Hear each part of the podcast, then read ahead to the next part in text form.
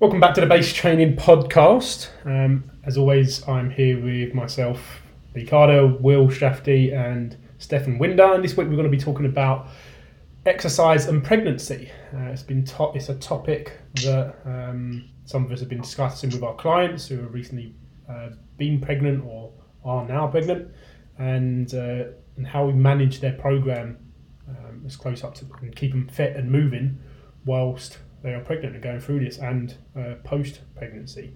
Uh, but as always, first, going to tell, us, tell you lot where you can find us. Um, you can find myself, Lee Carter UK, on Instagram, LinkedIn, and Facebook, and email lee at base.training if you want more information um, or if you want to get in touch. Stefan, where can everyone find you? Uh, so, uh, Instagram at coach underscore Stefan underscore Winder, uh, Facebook Stefan Winder, strength and movement coach, uh, LinkedIn Stefan Winder MSc, and email Stefan at base.training. What about you, Will? Um, so Instagram is coach underscore will underscore Strathy. Facebook Will Strathy Health and Fitness Coach. LinkedIn Will Strathy Will at base dot training is the email. Awesome. And if you want any more information about base training, you can email one of us or you can just email info at base.training or head to our website www.base.training and you can get more information there. You can even book a consult with one of us if you want to. So, exercise and pregnancy. What is pregnancy? For those, those that don't know. No, we don't need to go into that. So, what are some of the factors that you guys have been um, considering when working with a pregnant client? Uh, so, for me, just kind of start where you start with every client. Uh, so, it's basic assessment. Um, what's changed versus the usual? Uh, are there any anomalies? Um, then and you kind of partition that into three sections so you've got uh, like movement exercise nutrition and lifestyle factors and you just kind of assess all of those and compare that to what they would normally look like based on previous assessments and just kind of assess what's maybe out of the ordinary what's not the standard that we see for that particular client and uh, basically go from there so you can't really say what you're going to do that person until you've done that basic assessment to see what's changed. Yeah, you can't. Like you said, you can't move forwards without some form of starting point. Um, and things are going to change, aren't they, in the body um, during pregnancy? So it's important that we keep track of that through regular assessment. And I think it's important to note that we're not going to be thrashing someone at this and putting them through a max effort one rep max back squat test. Um, we're going to do some basic movement. What sort of movement tests would you do? Uh, so you can do some mobility type tests, a kind of range of motion. Has that changed? Are they able to like? Are they now able to get into positions they couldn't previously, or are they no longer able to hit certain positions that they could previously? Um, that's one of the first things I do. Um, it's just assessing any changes in mobility. Um, and then there's also actual uh, competency tests. So, can they perform this movement? Can they perform that movement? And basic regressions and progressions of each of those to see uh, kind of what level they are at. Have they changed? Are they still at the same level for now? Uh, are they no longer able to do certain competencies and just kind of work it from there? You've just got to progress it and regress it based on what you see and what the outcome of each test is that you do. Um, and also just a, a, low intensity work capacity test um, to see if that's changed. Uh, are they now has their aerobic capacity diminished because they're now catering for two people, or has it stayed the same? Has it potentially improved because increased capillarization and things like that? Um, so yeah, it's really really interesting. You just got to do it case by case basis. I think is the biggest, most important thing. Yeah, everyone's an individual, aren't they? So they're going to need individual prescriptions as we keep banging on about, and it just seems to keep coming back to that. Uh, not a one size fits all um, approach is really going to help in this case. We do need some form of individualization. Um, so, in terms of movement, I think it might be good to stick on that a little bit. Um, what you've done the assessment. What sort of things are you considering now in the actual training program, the exercise training program, not necessarily lifestyle nutrition? Well, we'll have a go. Um, so obviously, like as pregnancy is the one of the most stressful things that the human body endures, you have to factor that into the training and understand that we don't need to be adding additional stress, undue stress into the system. Uh, so obviously, you need a lot of management to do the intensity of the training and the volume of the training, as to give the the minimal effective dose required. Um, so we don't overstress that system. Um, so keeping it lower volume and lower intensity than normal um, to factor in for that. And I'd say start to work on aspects of training that are going to have the biggest impact during, during their pregnancy. So the common like, ailments that you'd see would be like lower back pain and upper back pain. To work on getting them nice and strong, work on getting their hips nice and stable as they as they continue to waddle around as later in pregnancy. That they, they don't get like hip pain from that instability there. Um, the the movement should focus on things that would benefit their pregnancy. Um, so at this point, like, you have to remove the aspect of enjoyment out of it and work on the necessities for a healthy, strong body around those circumstances. Yeah, you have to think about health. You've got no other choice but to think about exercise for health now. It's no longer uh, exercise for performance as such. Um, I think it's important that you mentioned about the stability and in terms of the assessment, the range of motion and stuff assessments. Joint laxity is going to become a big thing. It needs to happen. So maintaining some sort of stability because the things that um, other than your ligaments and uh, tendons that keep your joints in place, your muscles, your muscular system needs to be of high quality enough to control different positions and enable, or if someone's already extremely mobile, which, again, generally speaking, females tend to be a bit more mobile than males. Um, purely because of force production capabilities and needs and things like that. That's only going to get worse as such that's the right, right way of putting it. Um, range of motion is only going to increase, joint laxity is going to increase, um, and stability is going to decrease potentially.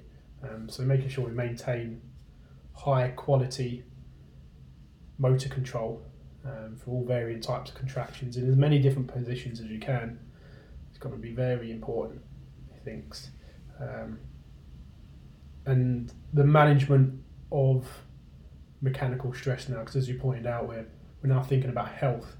It's not about performance anymore. So too much stress is going to be a problem for pregnancy, um, for the health of the unborn baby, um, and for the health of the mother.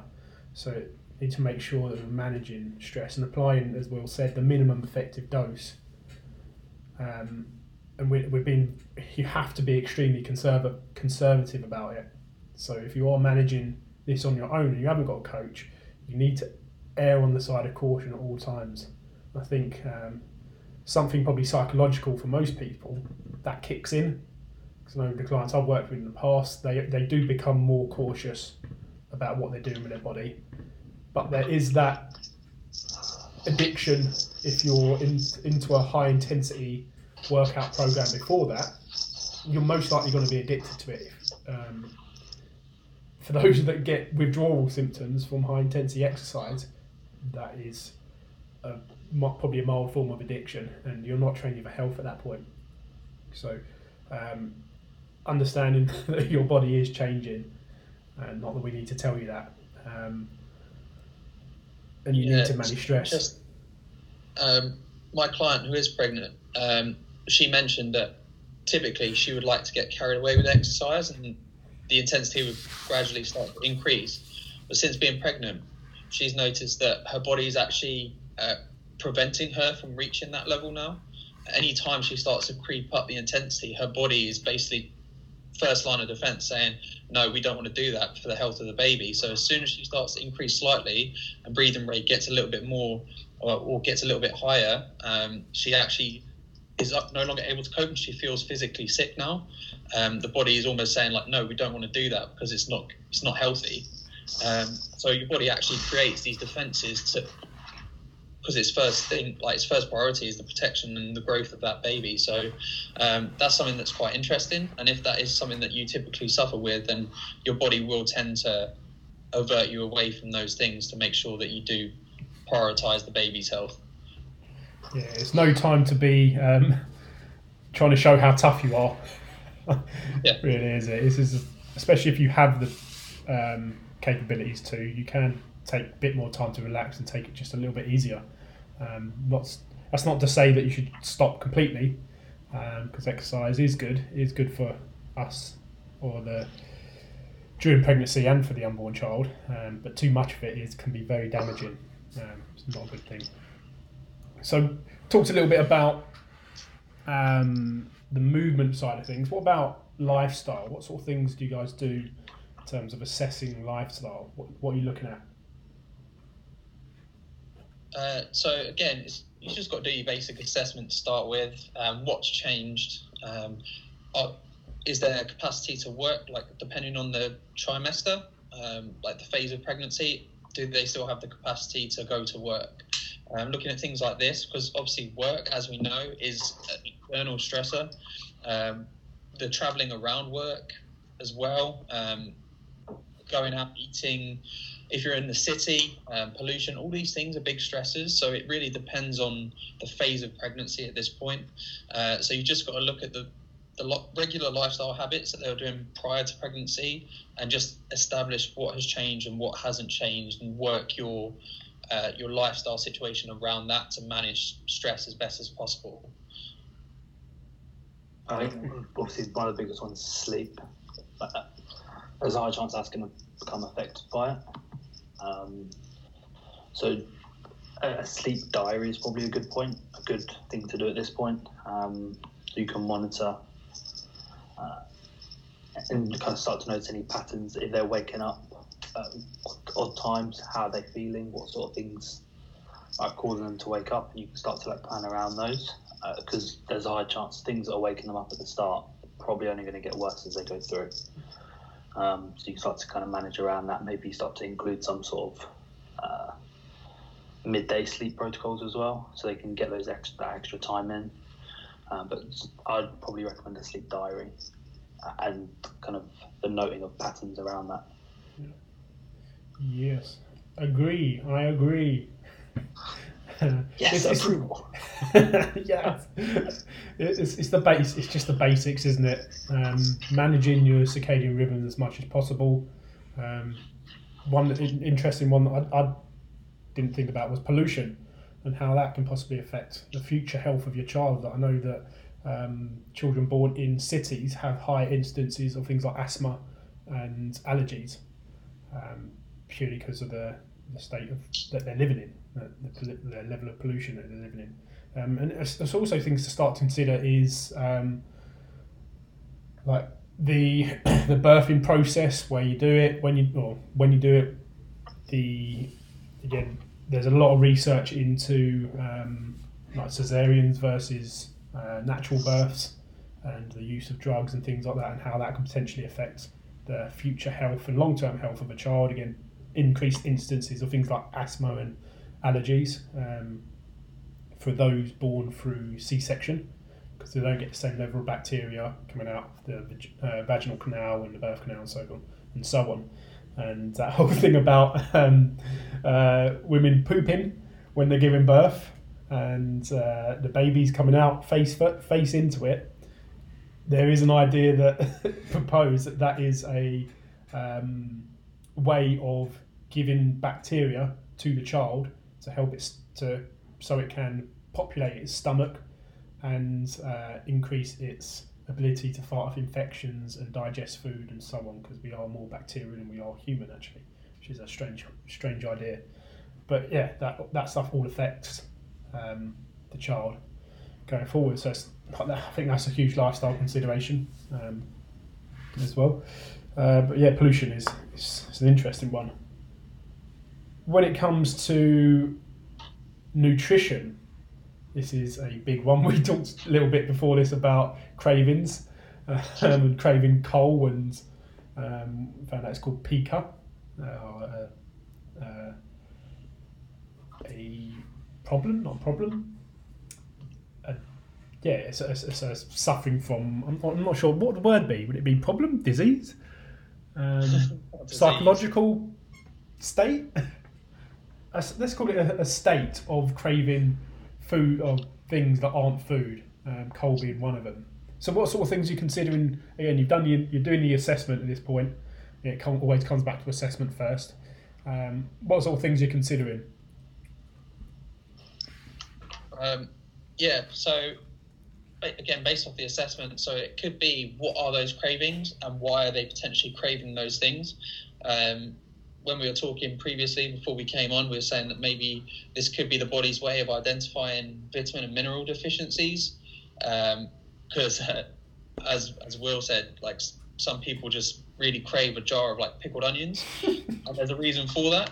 Um, onions are very high in, in vitamins and minerals, um, so plus the vinegar itself. Uh, so fermented, isn't it? Bacteria. Exactly. Uh, so people can be craving things for a specific reason. So you've got to nail down: is it just a craving because you're hungry, or is it a craving because you need something and you're deficient? Uh, so you, as a coach, really have to identify that and be very vigilant with your client when you're talking these things through and identify the potential reasons behind particular behaviors.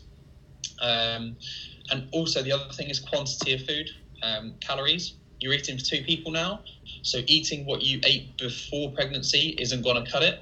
And a lot of women, especially in that first trimester, suffer from severe fatigue and quite often morning sickness and this is often down to the fact that they haven't actually got adequate calories and fuel in the body to supply energy for two people. Because uh, in that first trimester, that that baby goes through an extreme amount of change. It goes from a cell to a fully grown, well, not fully grown, but to a person, uh, an organism, in the space of 12 weeks. And that's rapid change. So there's a lot of upset that goes on in the body, a lot of hormonal imbalances. So nailing down um, both calorie intake and specific macro, macronutrient and micronutrient breakdowns, as well as hydration, is extremely critical to ensure that the health of yourself and the baby. Cool. I didn't realise you'd stop there. Yeah, it's handy that you cut off too soon. Yeah. Sorry. it's like, end of, I'm out. Yeah. Done. Done that yeah. In terms of uh, calories, like just focusing on the amount for the second, like what sort of increases have you prescribed for your clients, or what guidelines have you given them? Uh, so at the minute, we're trying to do it as gradually as possible. Um, because there is so much change going on, we don't want to change too much of the external factors as well as the internal. Uh, so it's just very incremental and based on evidence. So we're assessing every two weeks just checking in what's working, what's not working. Have you been able to stick to this for two weeks? Have you not? Why? Why not? And based off of that, we're then making subsequent changes. So, for instance, right now, um, my client, she's very kind of her metabolism is naturally quite endomorphic, quite low revving. Um, so she's got very low tolerance to carbohydrates, um, she, and she's feeling very, very sick anyway. So any kind of carbohydrate just adds to that sensation of feeling sick. And obviously, I don't want her to constantly feeling sick. I don't want this to be a, a horrific process for her. I don't want pregnancy to be like, I don't want to do that again. I want it to be an enjoyable experience. So um, right now, to, to compensate for that lack of carbohydrate, we're increasing fat um, because she is more tolerant to fats and also we need, as I was saying before, with uh, micronutrients, vitamins, and minerals. Uh, we've got fat soluble vitamins. So, fat intake is incredibly important to ensure that we can absorb all those broad variety of micronutrients that we're taking in. So, for her currently, she's taking, uh, she, she's doubled her fat intake, and we're just going to stick to that for two weeks and see how her morning sickness is going and see what her energy levels are like throughout the day. So it's just literally monitoring consistent energy levels throughout the day, before and after eating, and um, yeah, and uh, how the morning sickness is. Is she being sick every morning? Has it now moved to a different time of day? Has it gone completely? Um, and just tying that into the stage of pregnancy as well. So she's just coming up to the end of the first trimester now. So we should start to see a reduction in morning sickness. Um, so so next week we're going to reevaluate and see how she's feeling. I've, I've done so, I've done took, taken a similar approach. I've uh, offered like guide, guidelines to my clients who've been pregnant in the past, um, haven't got anyone at the moment, in terms of with the re- regular reassessment as well of going, okay, well, how have you felt this week? So yeah, I felt more and more hungry. So okay, well, we want we want, we don't want to deprive the client, but obviously it's, it's going to be easy for them to overeat. So we are, are usually giving them guidelines to um, work with based on how they felt the previous two weeks. So you're kind of working um, react a little bit reactively. I've done instead of proactively, um, as you just don't know what's going to happen and how that person's going to react to the to the pregnancy. And obviously, the basic one of just being staying hydrated. We know that, that um, pregnancy tends to make women go to the toilet a little bit more, um, just because of the, the way the uh, uterus presses on the bladder and all that. Um, but making sure we stay hydrated is going to be incredibly important. Um, about 50% of your body weight as a bare minimum um, in, ounces, that is, is going to be a good place to start if you're not doing that already. I think all this speaks to um, how well a, because as Will said at the start, is a massively stressful experience, both physically and psychologically, that the uh, woman's going to go through. And the postnatal part is is is going to be buffered by the prenatal part. If you're managing your movement and your lifestyle and your nutrition well throughout your pregnancy, um, you'll bounce back much quicker than uh, yeah. You, you, hear about people that um, take a good couple of months to recover, and then you hear about people breaking a world record six weeks later. Right? I think it was Jess. Was it Jess Ennis? Um, was it nine months off, nine or ten months after her having a baby? She won gold at the Olympics or something like that, or won World Championships. Um, and a lot of that would have been down to her approach before that, obviously being an elite level athlete, being super fit, um, and her approach um, going into it and during pregnancy. And it will help you bounce back really quickly. I know the clients that I've had that have trained appropriately up until pregnancy, one of the last clients that did it was training, I think it's two days before. We were doing some uh, sumo deadlifts, really low weight, loads of rest, taking her time. Um, I think that's two days before she was pregnant, two days before she had her baby. And uh, she says the pregnancy was the easiest one she's had. I think she had three kids at that point. Yeah, three kids. Um, that was the easiest, easiest one out of all of them. Um, and the difference was is that she was exercising regularly before getting pregnant and during, um, and appropriately, which is interesting. I think that's might as well leave it there. We said we were going to keep it short. We said we are going to try and keep it to 20 minutes, and we've hit 23 and a half. So not a bad. Not a bad. Getting better. we're getting better. Um, but it's important to consider your movement, your lifestyle, and your nutrition. Um, the management of stress, the management of intensity and volume, um, limiting factors, trying to remove as many as possible, and and constant re- or, or, regular reassessment with someone. If it's not a coach, if it's a midwife or a doula, I think they call them, um, or a professional specialising in that area, um, it's important to consider all these things. So, um, if you haven't done it already and you're considering getting pregnant in the future, then you should probably start exercising because exercise will help your um, and your nutrition will help your chances of getting pregnant. So, um, especially if you've been trying for a while. So yeah, let's leave it there. Any final thoughts, guys? Uh, no, no, no.